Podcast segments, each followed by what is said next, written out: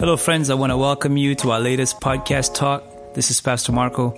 Listen, uh, we love to have you come hang out with us live.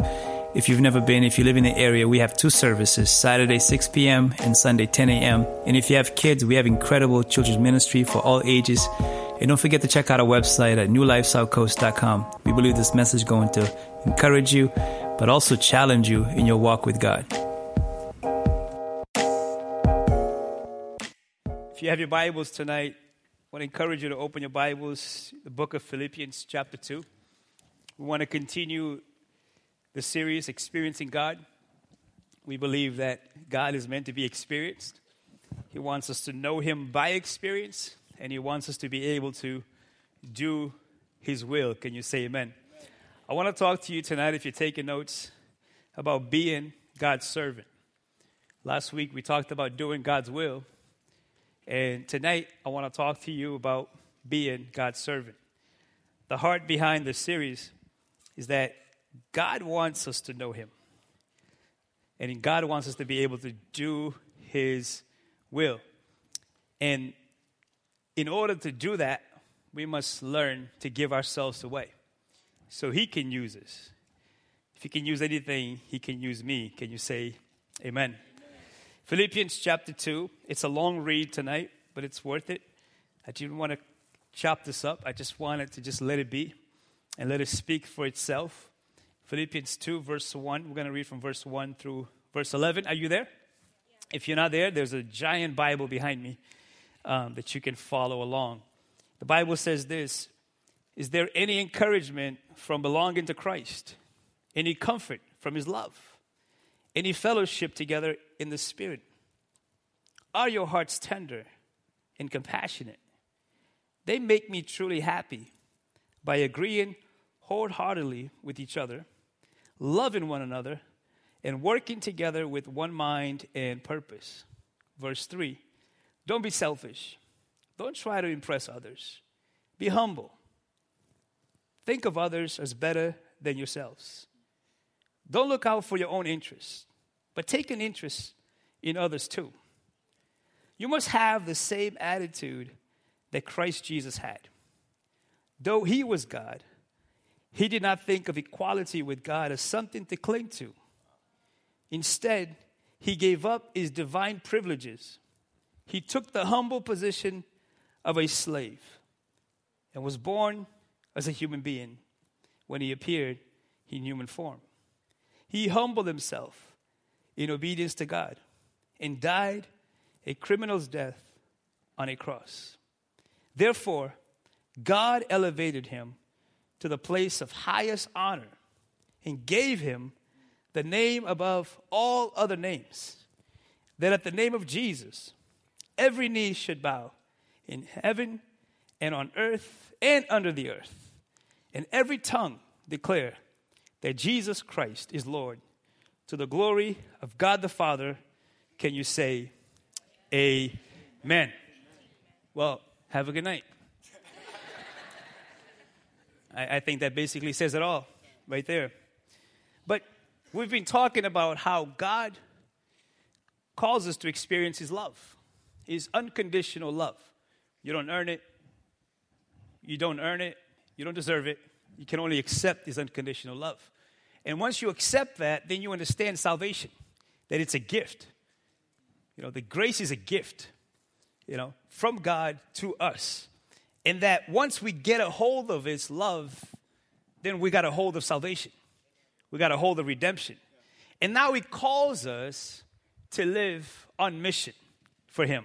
He calls us to be part of now the rescue mission. Like God has been on a rescue mission since the day Adam and Eve sinned. His longing has been to rescue humanity. And he does it through his son, Jesus Christ. But then he says, now you become part of the rescuing unit. You can help bring restoration and redemption and healing. You can't save people, but you can certainly set the tone for them. You can certainly be a blessing in someone's life. Can you say amen? amen? And so God wants to make us part of the rescue mission to reach a lost and dying world.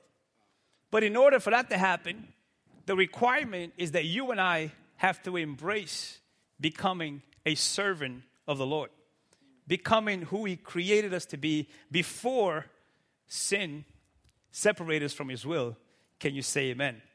And so, and so we willingly submit our lives to Him. What we just sang should be a longing, a desire that we all have to say, Lord, I'm giving my life to you as a sacrifice. Right? The Apostle Paul says in Romans 12, he says, the only thing left to do when you understand the unconditional love of Jesus is just offer your life and say, Lord, I'm yours. Use me as you will. Can you say amen? And so it only happens when I trust his love. Because if I can trust his love, then I can trust his will. And if I can trust his will, then I can trust his commands. Can you say amen? We have the greatest example and model of what this looks like in the person of Jesus Christ. Jesus is the ultimate servant. Jesus is the embodiment of what it means to follow the will of God. This passage that we just read is considered to be one of the most important passages in the entire New Testament about the person of Jesus Christ. It gives you a full picture of this man, God, that till this day people are still wrestling with, still trying to figure out who is this person. Some people say he was a moral teacher. Some people say he was, you know, a great religious man. Some people say, oh, you know, he, he was a prophet. But here, scriptures un- just unpacked really who Jesus was and is, because he still is. Can you say amen? And so Jesus becomes fully man, knowing that he was fully God. Can we just stop there for a second? And, and, and, and take that in for a second. You know, I, I, want tonight to explore this concept a little bit deeper so we can have a better understanding, hopefully, an experience of the reality of this Jesus, because it's a great mystery. How can God become man? And how can he be man and God at the same time? Is this too heavy for a Saturday night in New Bedford, Massachusetts? But this is where I want to go tonight. You know, the Bible says, though he was God. Right? The incarnation, I look at it this way to kind of give us some kind of perspective, some kind of perspective because it's a great mystery. The incarnation to me is the ultimate episode of The Undercover Boss. You ever watch that show? Where the CEO of a company goes undercover as the custodian or whatever, and, and, and, he, works there undercover for a little while, and then he, he unveils who he is, and, and someone gets a big check at the end, and you know, and it's a beautiful thing. Well, think about this. This is the CEO of heaven becoming the servant of all. Like that's the ultimate episode of the undercover boss in the history of the undercover boss. You know, can you imagine watching this on ABC? I think it's ABC, I'm not sure you know, but Jesus, think, think about this Jesus existed in eternity. Now, try to wrap your mind around this before he came to earth in human flesh around 2,000 years ago. So, in other words, Jesus didn't show up 2,000 years ago. Jesus came in the flesh 2,000 years ago, but Jesus existed already in eternity past. Uh, if you can grasp eternity tonight, then you are God. He was fully divine before coming to earth. Meaning this, right? Meaning that he was fully God, which means he was eternal, all knowing, all powerful, perfect, creator, and ruler of the universe before he even stepped foot on the earth that he created in the first place. What? The Bible goes on to say is that he emptied himself. He emptied himself. Like, what does that actually mean? That he emptied himself of his divine attributes. In other words, that he was fully God. And, and again, if you can wrap your mind around this, Jesus, fully God, says, I'm going to take my divine attributes, I'm going to kind of hang him up on the shelf for a little bit, and I'm going to put on human suit. Like, he's going to put on a human suit and come down to earth so that we may be able to grasp who he is, even though he is God. Doesn't sound just like a moral teacher to me. So let, let, let's try this again. The CEO of heaven empties himself of divine attributes, put on a human suit, and becomes a willing servant. If you're taking notes tonight, this is powerful. Jesus becomes vulnerable to the limitations of a human being. Fully human. Which means he had to become fully subjected to everything that it means to be a human being. All things human. The, the, the, the, the, the creator of the universe has now to become subject to the law. He has to become subject to parents. He has to become subject to working with his hands as a carpenter. He has to become subject to every human emotion that you and I have. He has to become subject to betrayal. He has to become subject to sadness. He has to become subject to tears. He has to become subject to laughing. He has to become subject to dreaming. He has to become subject to, to happiness. He has to become subject to what it means to be a real person. Are you following? He had to learn to fully be dependent on God the Father because now he's a human being, he's limited on earth. That's the true incarnation. It's not a robotic thing. A lot of times we skip over the humanity of Jesus like he was a robot. He just like, you know, we say that's Jesus. No, he had to be fully human to have a full human experience so that we can truly say, like, he understands what we're going through. And the Bible says, because of that, then you can truly come to him with confidence because he knows what it means to be human. He didn't just robotically do the human thing, he actually had feelings and emotions and struggles and burdens. And just the fact that he was fully a person. Jesus had to humble himself in obedience to God. So here, here's the creator of the universe saying, Oh, I have to now willingly submit myself to God the Father in obedience. Not just any type of obedience. He had to submit, which means that, that, that he can only do what the Father asked him to do. He even said it I can't do anything without God the Father leading me to do it because he is, he is now in the flesh a vulnerable person, which means Jesus could actually walk away from the will of God as a human being. And so he submits himself to the will of God in order to do the will of God to the point of dying on the cross. The worst type of punishment of death in that period. The Romans would crucify people all the time as the capital punishment. It's like, it's like willingly submitting himself to the gas chamber in order to do the will of God. He, listen, get this. Jesus, in order to be a savior, he had to taste physical death. On the cross, he said, My God, my God, why have you forsaken me? As a human being, the first time in the history of humanity, God felt forsaken. For a split second there, this might mess us up, Jesus became an atheist.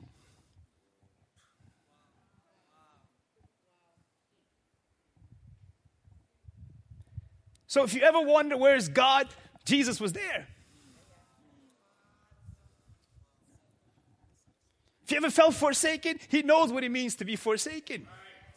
You ever felt broken? He knows what it means to be broken. You, you ever felt confused? He knows what it means to be confused. Have you ever cried all night? He cried all night when John the Baptist died. We must wrestle with the humanity of Jesus if we're going to really experience Jesus. If you gloss over his humanity, you just look at his divinity, you will never fully understand him and you will never fully believe that you can live his will because how can you if he was just Jesus? The divine. He is Jesus to human, 100% man, 100% God. In order to be fully human, he had to taste physical death. It is the only way he can identify with us. Jesus had to fully experience the human experience. Now, catch this. This is the revelation that God gave me this week that just floored me. We want to experience God, but in Jesus, God got to experience us.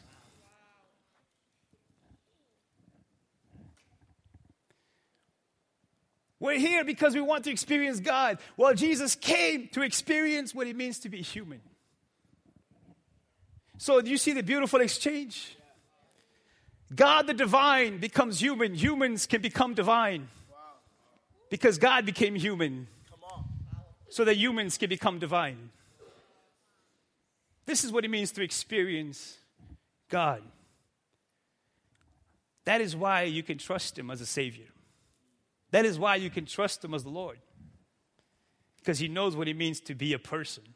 For 33 years, He walked the earth and felt pain, felt betrayal, felt confused at times, felt broken at times, cried at times, was hungry at times. Jesus ate a lot. And if you understand the concept of meal in the Jewish tradition, it means that Jesus was into relationships, wanted to be with people, wanted to communicate with people, wanted to open himself up to people, and vice versa. Are you tracking? This is what the Bible says. You can go to him with confidence that he knows what you're going through because he went through it, because he gets it. You have a Savior. Please catch this tonight. You have a Savior who gets you. Because sometimes you, you say, No one gets me. But you have a Savior that says, I do. I've been there, I've done that, I, I felt that. I get what you're going through, so you can trust me tonight. What a beautiful picture of a Savior. Because of his willing obedience and submission, God the Father raised him from the dead. So the beautiful thing is, he tastes everything that you would taste, because one day you will die. I know we tried to la la la, I don't want to hear it. But the more we we make peace with that, the more free we will live. That that is a reality of life, but it's but it's but it's the beautiful thing is with Jesus, death is not a period, it's just a comma. Life goes on, and he shows us that three days later, Jesus comes back from the dead to say, Wait a minute, time out. I've overcome your greatest fear. I rose again, and so will you when you trusted me. Because of that, God gave him the name above all names. The Greek for his name is Kurios, which means Lord. In Hebrew, Yahweh, which means boss. God says, because you willingly submitted my, yourself to my will, I'll elevate you above all things. Jesus, catch this. The Bible says every knee will bow to Jesus in heaven, which means the cosmos. Jesus controls the cosmos. With these galaxies we haven't even discovered yet, Jesus is like, I know. we love science. Why? Because Jesus loves science. We don't believe science is, is, is, is any difference from, from faith. Science is just another field of faith.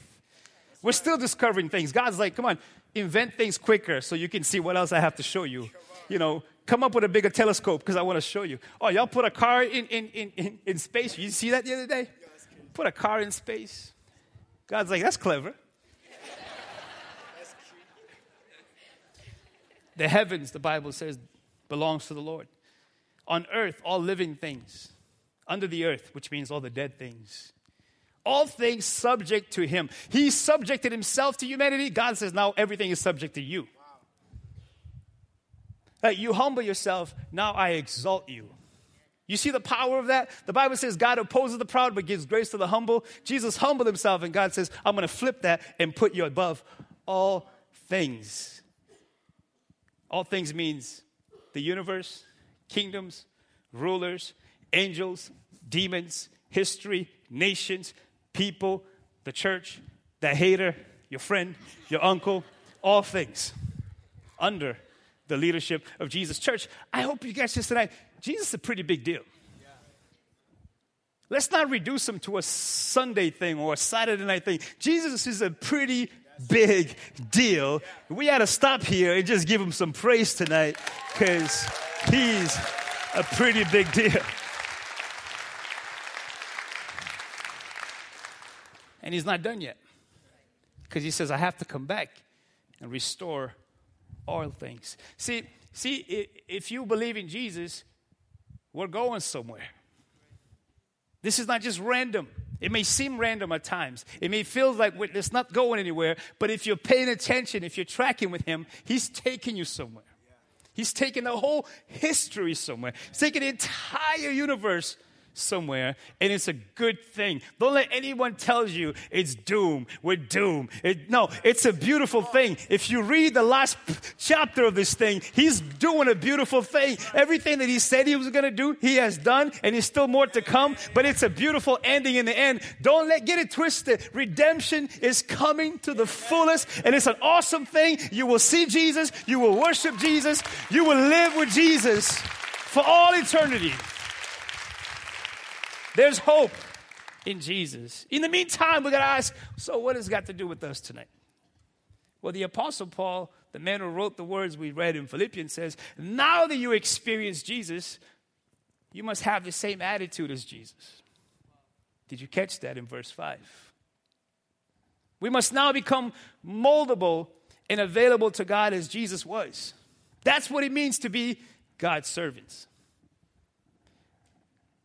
Jesus, catch this, had to empty himself of his divinity.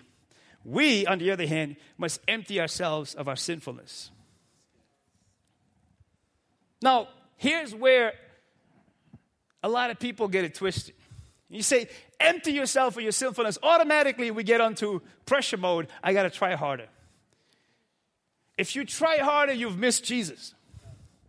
It's not about trying harder. It's not about doing more. It really is about embracing what Jesus has done already. Because if you follow so far, here's what we talked about, right? We said Jesus already did the heavy lifting, physically and spiritually. He's the one that carried the cross. He's the one that died for your sins. He's the one that rose again. He's the one that pushed back darkness. He's the one that, that rolled away the stone. Like he's done the heavy lifting. My job is not try is not to try harder. My job is to embrace what he's done on my behalf. So the pressure's not on, the pressure is actually off. If I get Jesus right, I don't do more. I, I become more.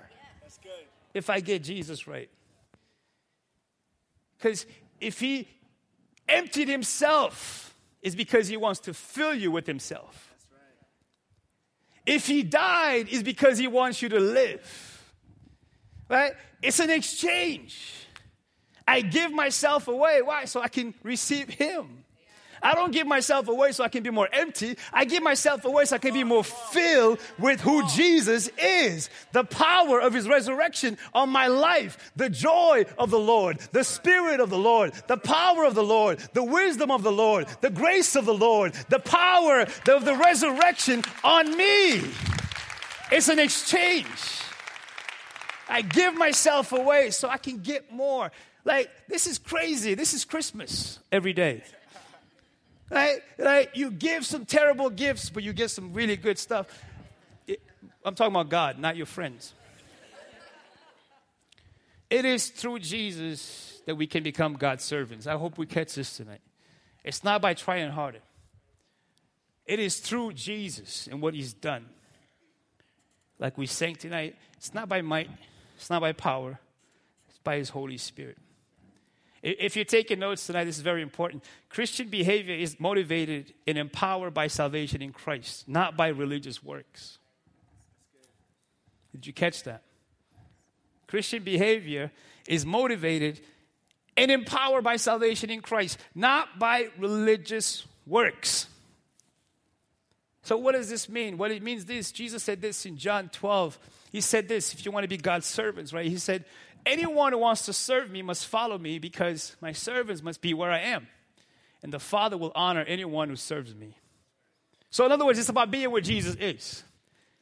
It's about going with where He's leading you. It's not about, I'm going to try harder to be something that I'm not. Can you say amen? amen? Our only response tonight, church, is to say, Lord, fill me up. I give myself away. Fill me up so you can use me. Because we are ordinary people. Let's not kid ourselves.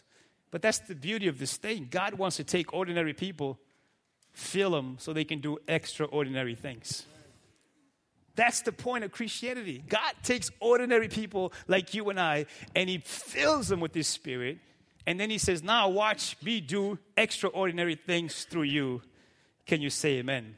He will use you to reveal Himself to a watching world. That's the beauty of this thing. When you read scriptures, you see this throughout scriptures. God will always take ordinary people. The first disciples could not be more ordinary fishermen, tax collectors, ordinary people filled with the Spirit of God. In one instance, when the church started and they were preaching the gospel with boldness, and because the Spirit of God was upon them, and some of the religious people tried to stop them, and, and, and they had this encounter with a couple of the disciples, Peter and John. And, and, and the, the, this exchange is a beautiful exchange. Watch this in Acts chapter 4. It says this When they saw the courage of Peter and John, realized that they were unschooled, ordinary men, they were astonished and they took note that these men had been with Jesus. That's the key, church. If you've been with Jesus, you will be able to do exceedingly above you can ever ask or think of. Why? Because the Spirit of God is upon you. He has anointed you to preach the good news of Jesus Christ, to heal the brokenhearted, to set the captives free, to be a light, to be a salt to your generation.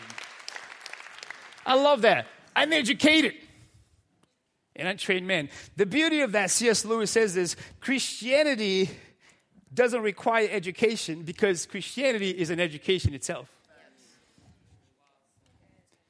God will take you to school and teach you how to be who He created you to be.